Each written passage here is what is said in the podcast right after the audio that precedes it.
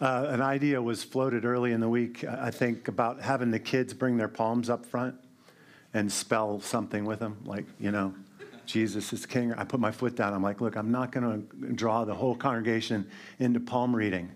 It's just not going to happen.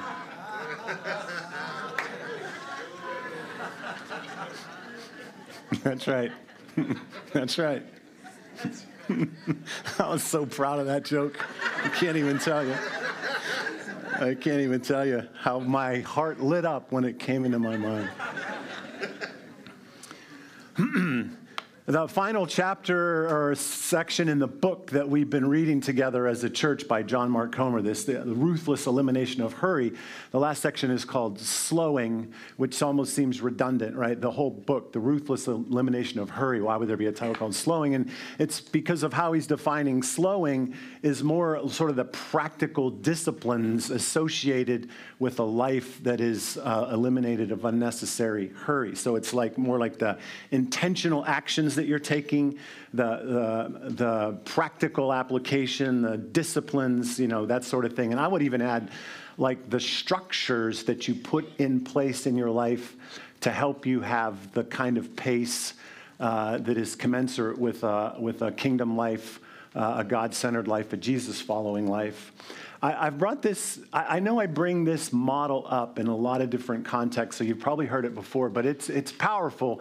It, um, it, it's uh, almost immovable as, a, as an idea, as a concept, if you're talking about change, whether you're talking about cultural change or personal change. It's this, it's this progression that goes from values, beliefs, um, you know, what, what is core uh, in, in, your, in your being uh, to practices and then to structures, right? You, you can't facilitate change just by believing something.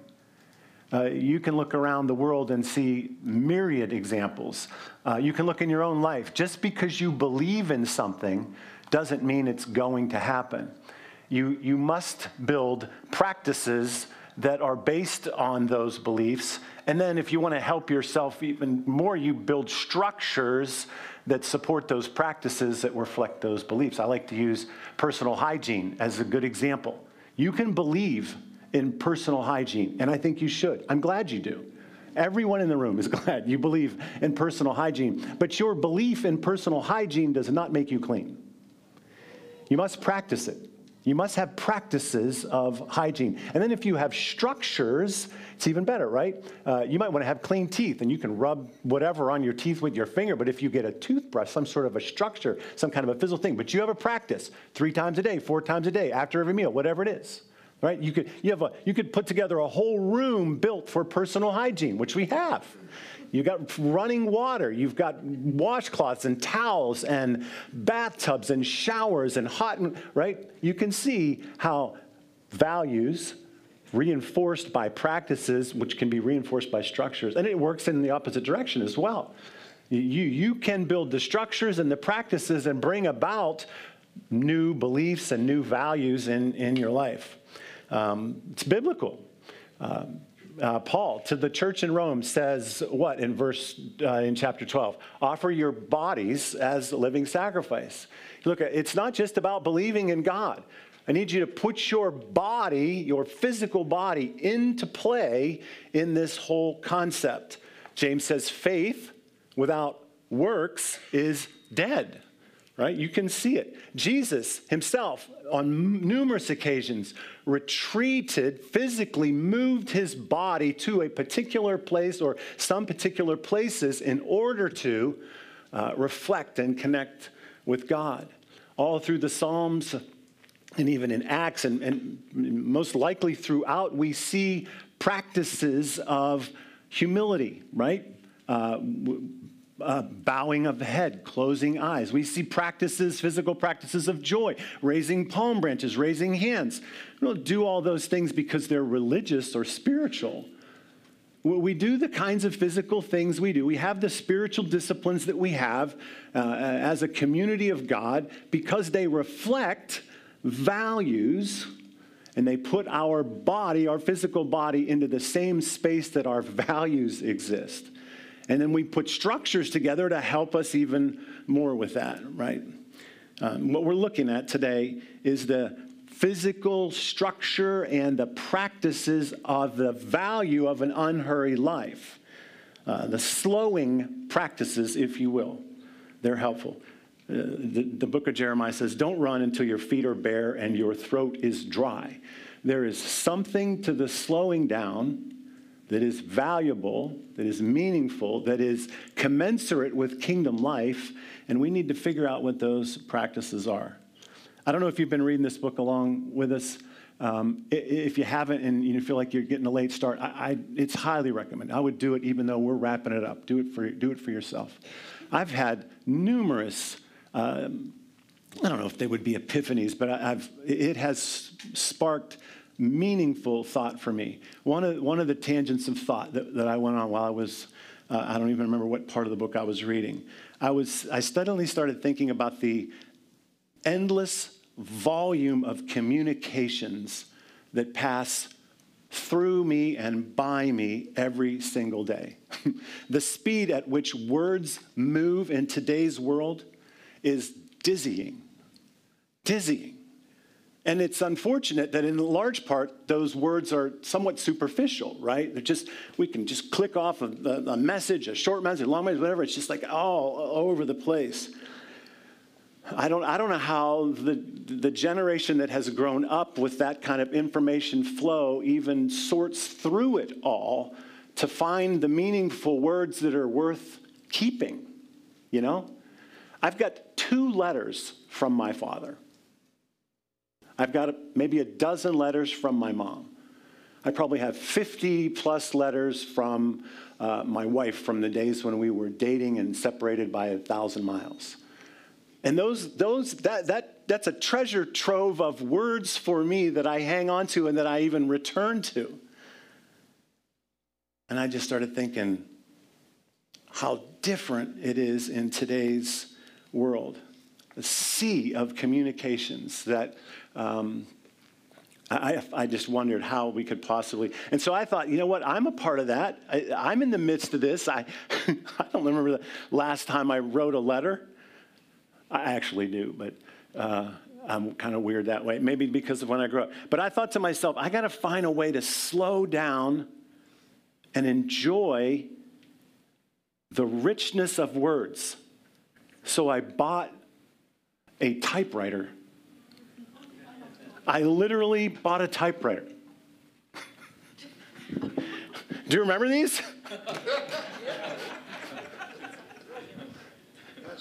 Yeah. It is awesome. I, am a, I'm a mechanically inclined person too, so even the typewriter itself is like genius for the time. This is 1950s Smith Corona. How about that? No number one key. Does anybody remember why there's no number one key? Lowercase l, right? That's what you said. No exclamation point comma, backspace, period, or no, like apostrophe, backspace, period. Like this is, and, and so I, I every, every week I, I, have four questions that I answer regard to, with regard to my message. Uh, I ask myself, um, what is this about? You know, um, why is it important? Uh, what's the most compelling statement and what do you want people to do? So I typed all those out. You know how long it took me to do that? It's legible in large degree too. There's no corrector letter, you know, thing on this either. You got to, you got to slow down. You got to think it through. You don't want to just start writing a sentence. You got to kind of put it in your head first. It's a really, really cool discipline. I'm really enjoying it. I've actually typed out a couple letters. Tammy, did you ever read that one? I wrote you one, didn't I? Did you read it?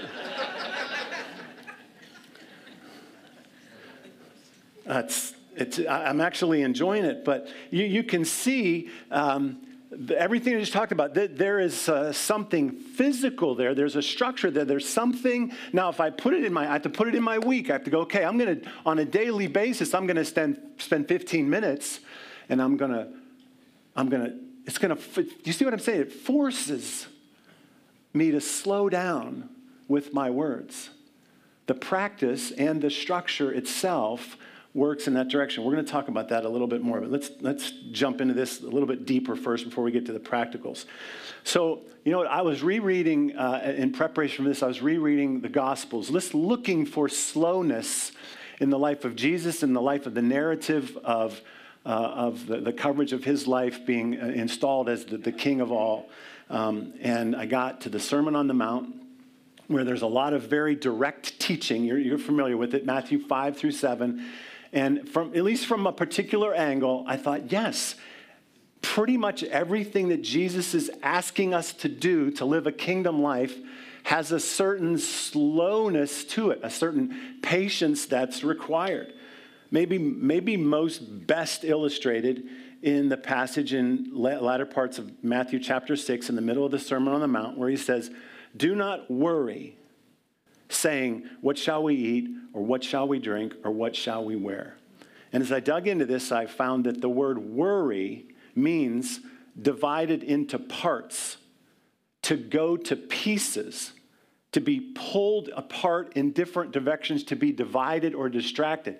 So, to worry in this context about life is to come to a, a, a fork in the road and be, be threatened to be divided, to be ripped. Like, which way do I go? To be con, con, colluded right there is to be worried about which way to go.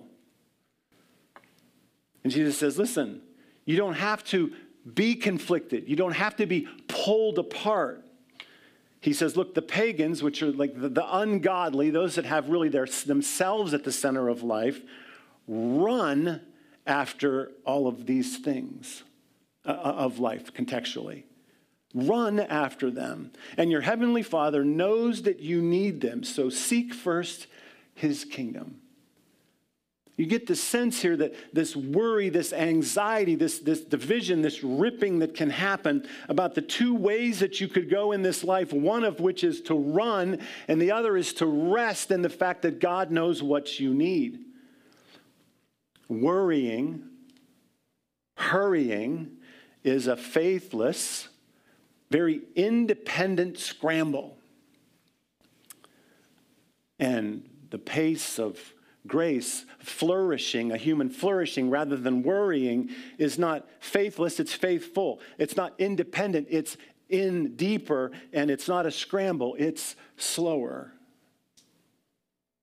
Uh, another book uh, by a Christian talking about the, the unhurried life says when it comes to machines and technology, and I could add, we could add communications and numbers of things, faster is always better. When it comes to love, when it comes to God, the same is not true. We see throughout the narratives of the Gospels, we see throughout the lives of the patron saints and the matron saints of the Old Testament, we see in the teachings of Jesus himself that the pace of grace, the pace of kingdom, the pace of God is slow. And we see this dynamic at play in the very narratives that Pastor Tammy was bringing forth uh, in the worship time this morning. This, uh, this original story of where our Palm Sunday came out of, this celebration, this beautiful moment. It, when you read through the, the narratives of Jesus' life, so rarely does he ever get what he deserves. And in this moment, for this split, almost split second in time, people seem to recognize that he was the solution and they are celebrating. And it all happens just a tragic few days before the whole thing turns around and goes the other direction. So I'm going to click back through this just a little bit. Uh, uh, Tim, Pastor Tim laid the, the, groundwork so that these disciples uh, moving up in the direction of Jerusalem, which, which uh, Jesus had been, uh, he shifted his mindset, his heart, his focus to the to Calvary, really, to, to climbing to that space. Um, you know, maybe six to eight months before it happened, he was now on his way in that direction. The whole ministry had turned, and he knew this was, this was going to come to fruition pretty soon. And so he's on his way, but he says to his disciples, Go ahead of you to this village. There's a donkey there. Uh, get that, bring it to me. If anyone says anything to you, then just say this This took place to fulfill what was spoken through the prophet. Say to daughter Zion, See, your king comes to you gentle and riding on a donkey and on a colt, the foal of a, a donkey. So the disciples went, did what Jesus said to do. They brought the donkey. Um, they put their cloaks and their coats on them so Jesus could sit on it. This crowd starts to gather. They're spreading their cloaks on the road. People cut the branches, the trees, they spread out on the road. They're putting down this sort of, you know, red carpet, so to speak, for him. And they started shouting, Hosanna to the Son of David. Blessed is he who comes in the name of the Lord. Hosanna in the highest of heaven. And then he comes into Jerusalem, and the whole city is stirred. and we have this triumphal entry. Like the stage is set. Jesus has lived this life, this public ministry life that has been unparalleled, unequaled. He's been healing, he's been putting down demonic force, he's been uh, uh, controlling nature itself. He's been raising from the dead. He's been giving sight to the blind. He's been teaching in a way that people cannot deny that he knows something more than anybody else. His life is culminating. There's this procession that's happening. The city is gathering. They're throwing down their leaves, and the doors fly open, and we expect like he should come flying in there on a stallion in a cloud of dust and jump off and guns blazing, even though there aren't any guns. This is what should happen. And the doors fly open, and he comes, probably sitting side saddle on a small donkey. Bump, but dee da, bump, but dee. I mean, what is, what is going on? But they keep going, Hosanna in the highest, and they say, Who is this? And they say, This is Jesus, the prophet from Nazareth in Galilee. And you know what? All the sentences before this have exclamation points after them. Hosanna to Son of David. Blessed is he who comes in the name of the Lord. Hosanna in the highest. Bumpadita. Who is this? This is Jesus, the prophet from Nazareth uh, in Galilee. Whew. I thought it was going to be a much bigger thing. Nonetheless, it was a huge celebration. Somehow they got over that pace, somewhat anticlimactic entrance, and offered to Jesus what he so rightly deserved. He is peaking right now. But the whole culmination, the whole thing, which, by the way, you understand the power of that moment. Uh, I don't mean to minimize it. It, it, it visually um, it reflects what I'm suggesting to you. But historically, him riding in on a donkey is the, is the, the fruition of a, a, a, a decades and long, pro, thousand year prophecy of the Messiah, the Savior, the coming of the Son of God. This is how uh, the prophets imagined it would be. So when he rode in on that donkey, as unusual it might have looked and seen in terms of pomp and circumstance, it was majestic in terms of the narrative of God and what was expected to happen. Here it was. He's being declared and seen as the Messiah, in part because he was on a, on a donkey. And what happens after that moment reinforce uh, again it, it, it's not what chapters 22 and 3 and 4 and 5 and 6 that follow this in Matthew aren't strictly about slowing down. But when you look at what's going on in those chapters almost nothing is going fast. You see in real time in uh, vibrant colors and terms, you see slowness. The wedding banquet, right?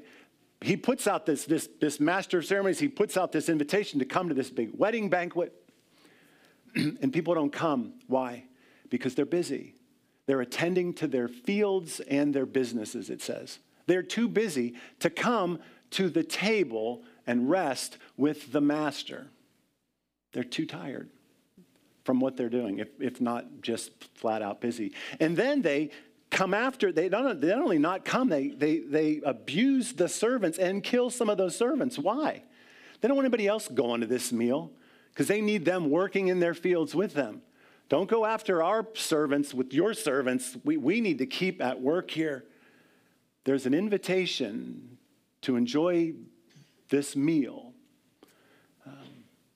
an illustration, metaphor to, be, to meet with God. And it requires us to step aside from the busyness and sit and be with. And it's just not the natural tendency of humanity to do that. You see similar things in chapter 23. Um, in chapter 24, Jesus starts talking about the end times, and he says, Look, this whole thing is going to grow into an absolute frenzy of violence. And he says, Don't worry, breathe. This is going to happen. It's going to happen. Don't be freaked out by it. Don't get swept up in it. Don't worry. Don't be divided. Don't roll into that. Lots of things, important things, are demonstrated and taught by Jesus uh, from the point of that triumphal entry until the moment that Judas, Judas betrays him, which happens in Matthew 26. it's, not, it's not a stretch theologically to conclude that the reason that Judas betrayed Jesus was out of expediency. Judas was a zealot he believed that Jesus was the Messiah, but he was moving too slow. He wasn't getting after it. He wasn't influencing to the degree that he could. He wasn't forcing the issue. And Judas thought, I can force this. I can make this start to happen. And so he sells him out. Why? Because he didn't believe in him? No, because he does believe in him, but he doesn't understand how Jesus is going to go about it that it's of a different mode and model altogether. Jesus, Judas was wanting to move too fast, arguably. The Last Supper, right? The Last Supper. Jesus knows what's coming. It's a few days off. He should have been planning, right? Uh, you would imagine he would be planning some kind of resistance, some sort of an uprising, some way to secure his place in that culture and keep leading and teaching to defend what's coming. He has dinner. And they lounge for hours, enjoying one another's presence, the words of Jesus, the love that they shared for one another. You can feel the contradicting pace of grace and of kingdom in the midst of all the craziness. Jesus doesn't change that he goes to Gethsemane. He prays in solitude. He brings his friends with him. They go to sleep. It's boring, it's slow.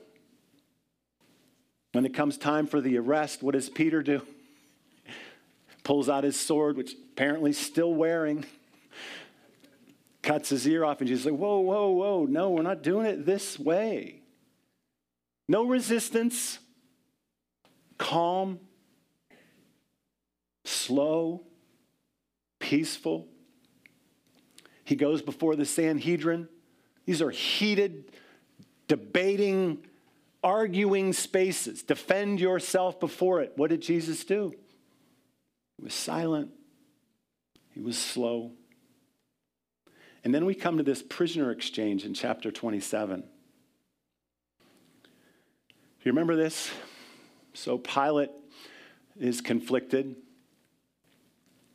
and Jesus stands before the governor, and the governor says, Are you king of the Jews? And Jesus says, You have said so.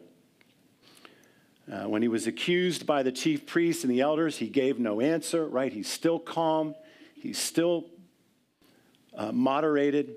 And then Pilate asked him, Don't you hear the testimony that they're bringing against you? Do you don't you hear this? But Jesus made no reply, not even to a single charge, to the great amazement of the governor, right? These moments in Jesus' life are, for me, some of the most profound moments. I, I don't know. Um, power corrupts us, right? You can see it even in your own life. You certainly see it in the uh, and in too many of the leaders that surround us. When you have power, it corrupts you. It's pretty hard not to use the power that you have. You've fought for it, right? Not only is it, is it even a negative thing, right? When you have means, when you have capacity, when you can do something that others can't, when you can uh, manipulate the world around you with whatever resources you have, you got them probably for that purpose. When Jesus doesn't use his power, it blows my mind. It is maybe the most significant spaces of my understanding of uh, my Savior that he was God. He had all of the power, all of it. Everything on earth was under his command. In these moments, he could have proved himself right, justifiably right. He could have argued uh, in a way that would have been an, an arguable back. He could have brought uh, a thousand angels to his rescue and crushed his oppressors. It is not the way of God. It is not the way of Jesus. It is a different way and the restraint that he showed in the most oppressive, violating, unjust accusations and beatings.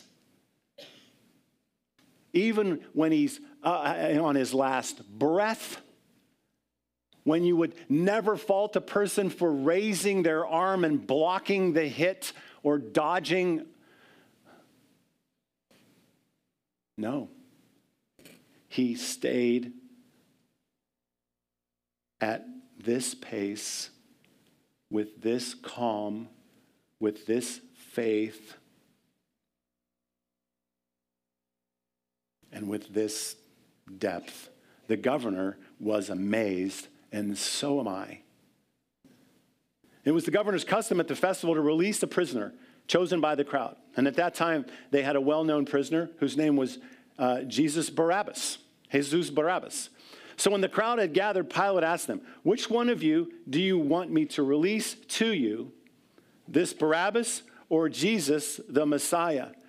you know, he's conflicted. He said, This is going to be perfect. I'll put up for them a guy that is utterly reprobate and needs to be thrown in jail, if not worse, and Jesus, and they'll certainly pick the right one. Pilate was sitting on the judge's seat. His wife sent him a message Don't have anything to do with this innocent man. I've suffered a great deal today in a dream because of him. This is not a good thing, Pilate. You need to back off from this. But the chief priests and the elders persuaded the crowd to ask for Barabbas and to have Jesus executed. So, which of the two do you want me to release? They say, Barabbas. He says, What shall I do then with Jesus? He's called Messiah. What do you mean to do? They said, Crucify him. Wow, how quickly everything has turned. Why? He says, What crime has he committed? But they shot, they didn't answer. They just said, Crucify him. Pilate's getting nowhere. There's an uproar.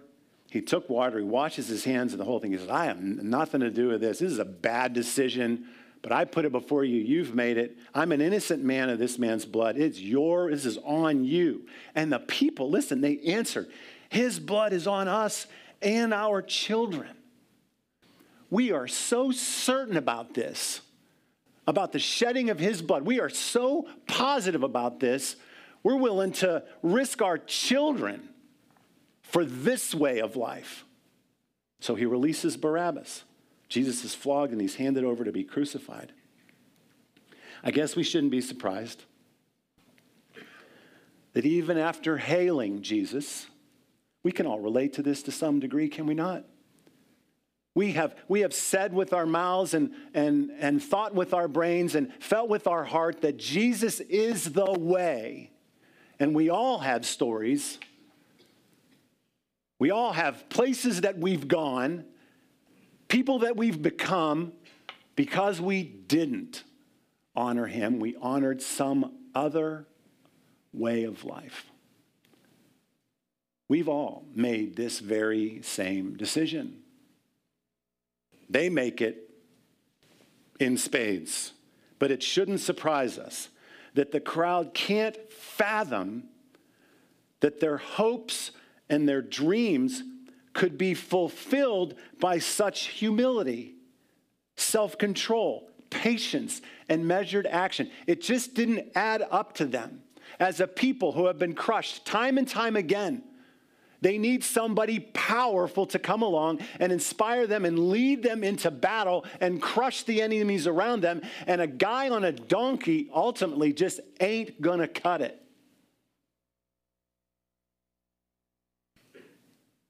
They can't quite get over their own understanding of what's good and right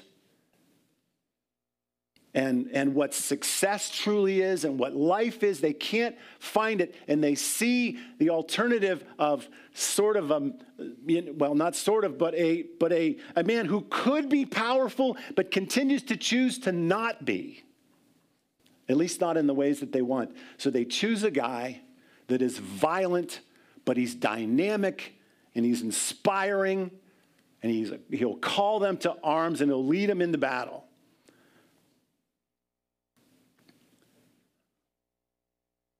And the, and the, and the, the, the phrase that they utter this his blood is on us and our children. The blood of jesus and on us and the irony in that statement. Yeah. We believe in this, this decision so much that we're willing to risk our children. And we all sit in that place too for those of us that have children, those of us that, that, have, that, are, that are coaching others, the way we choose to live our life, it does affect the next generation. It doesn't just stop with you or me. His blood, our choice, yes, we're willing to take the risk and go this way with life, even though we know it's going to affect our children and our grandchildren. And then you think about the irony of it that the blood of Jesus is going to be on them and their children in the way of grace and salvation. It's moving slowing so rarely within our humanity seems to be the right path.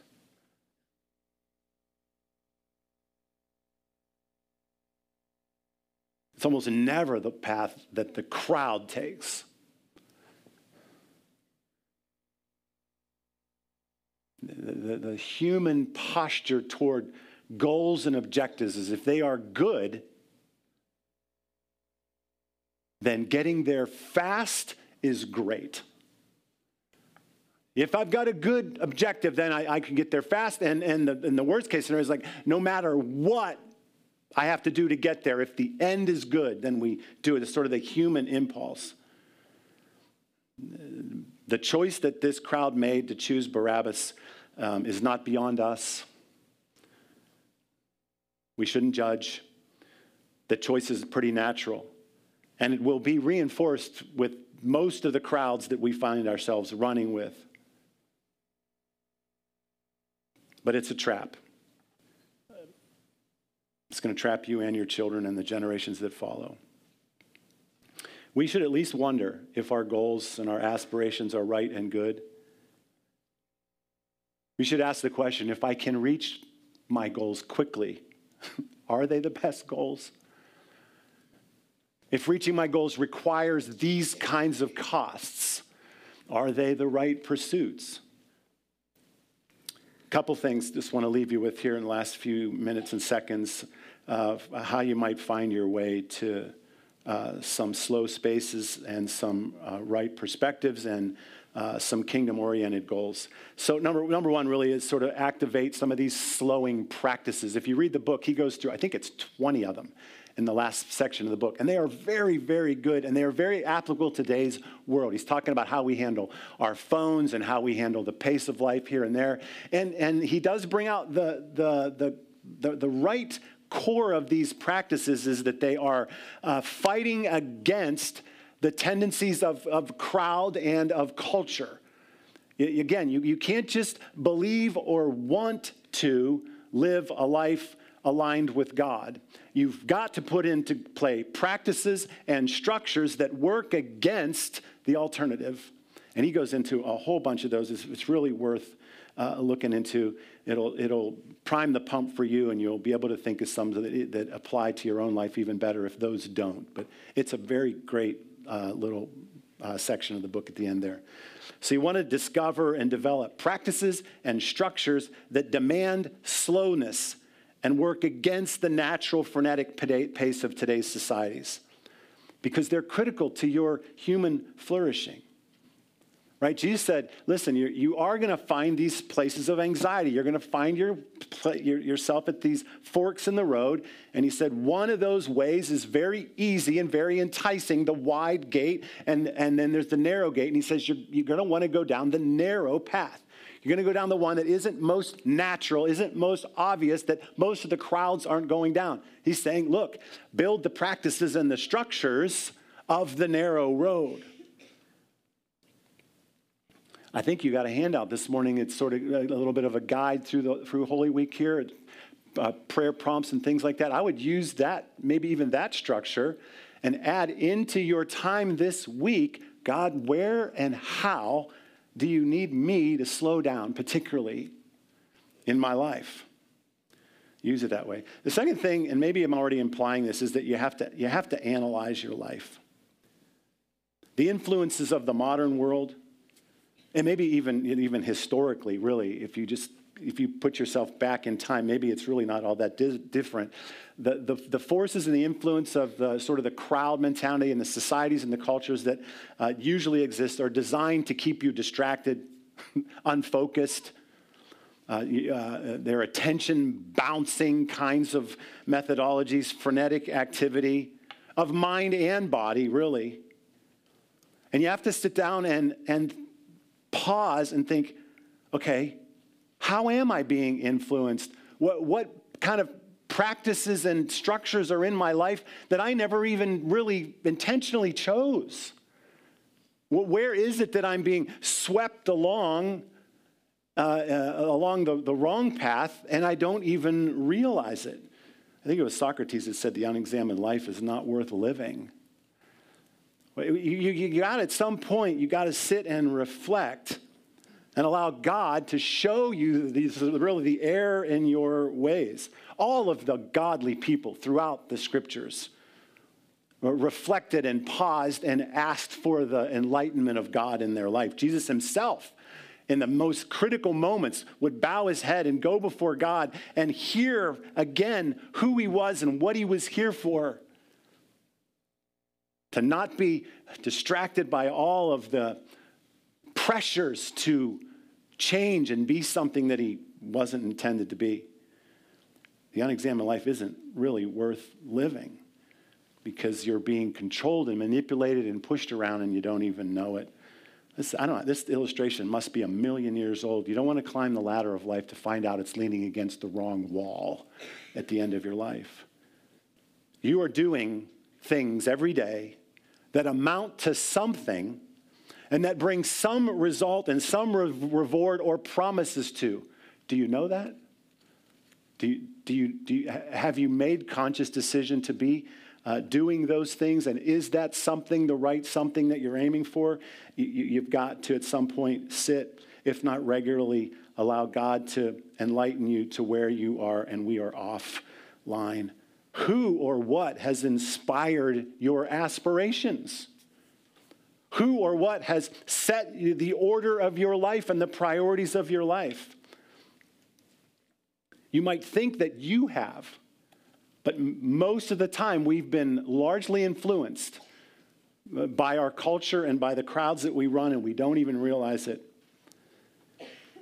I would suggest that if you haven't examined your life, you're being pushed around.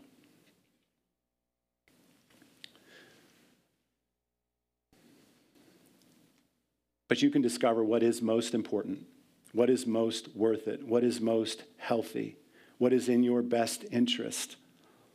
But it requires you to slow down to even discover it. And then what you'll find is it requires you to stay slow to stay on the right course.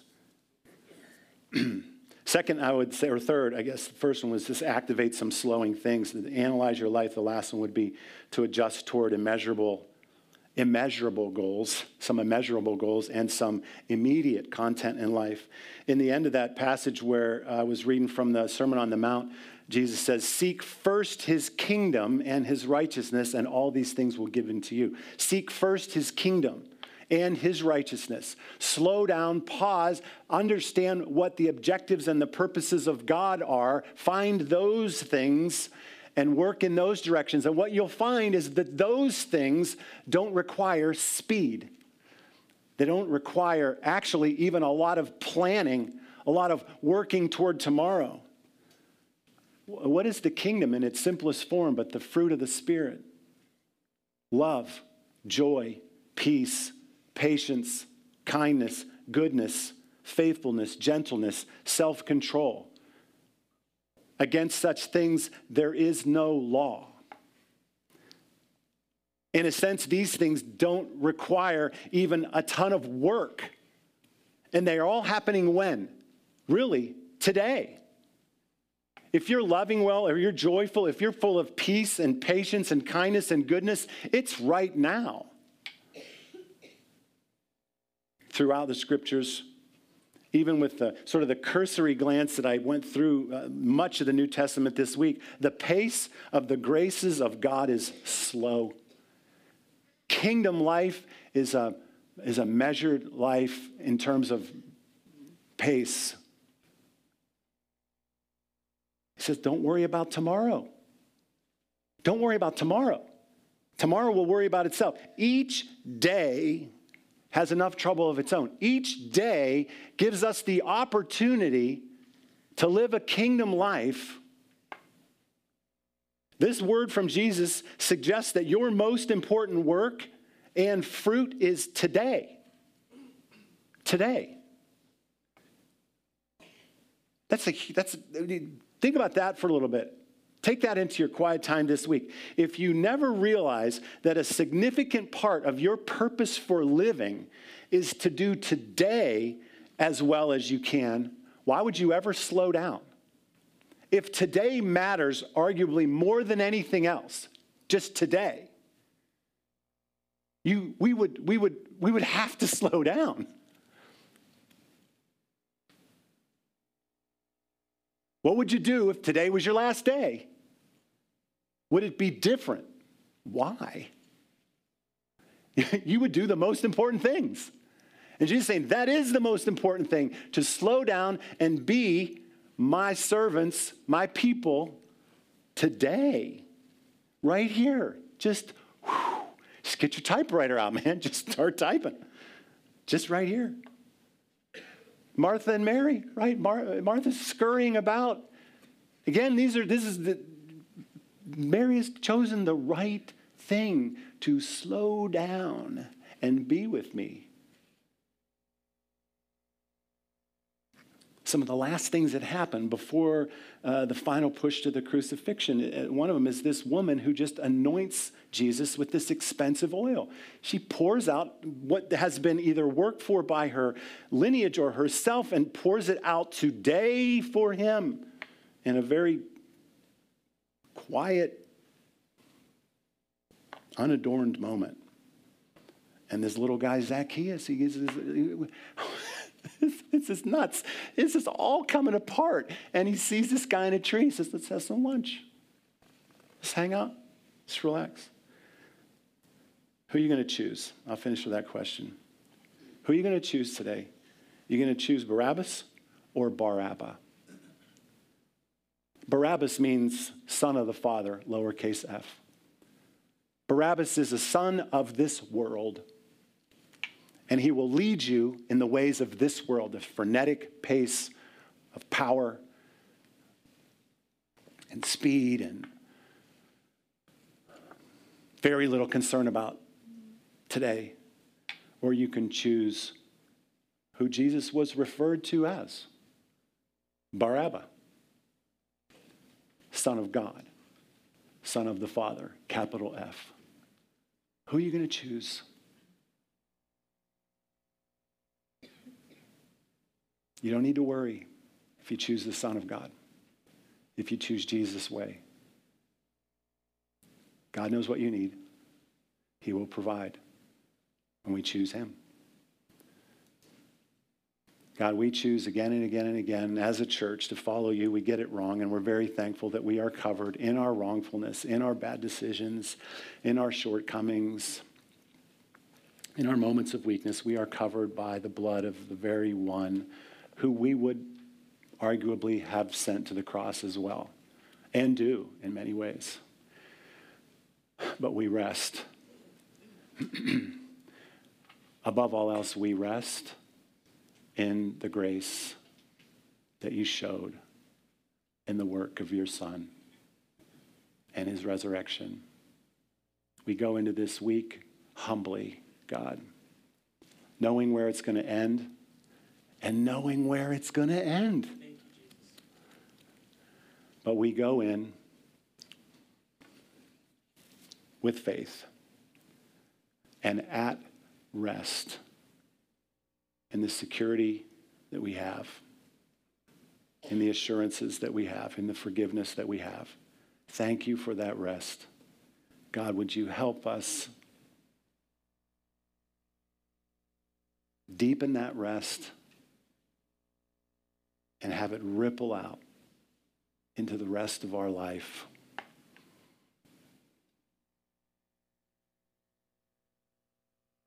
God, we love you. Thank you for your scriptures. Thank you for your church, the love that we share, the mission that you have us on, the grace that you shower with us. We are indebted. Help us to walk in accordance with your word. In Jesus' name, amen.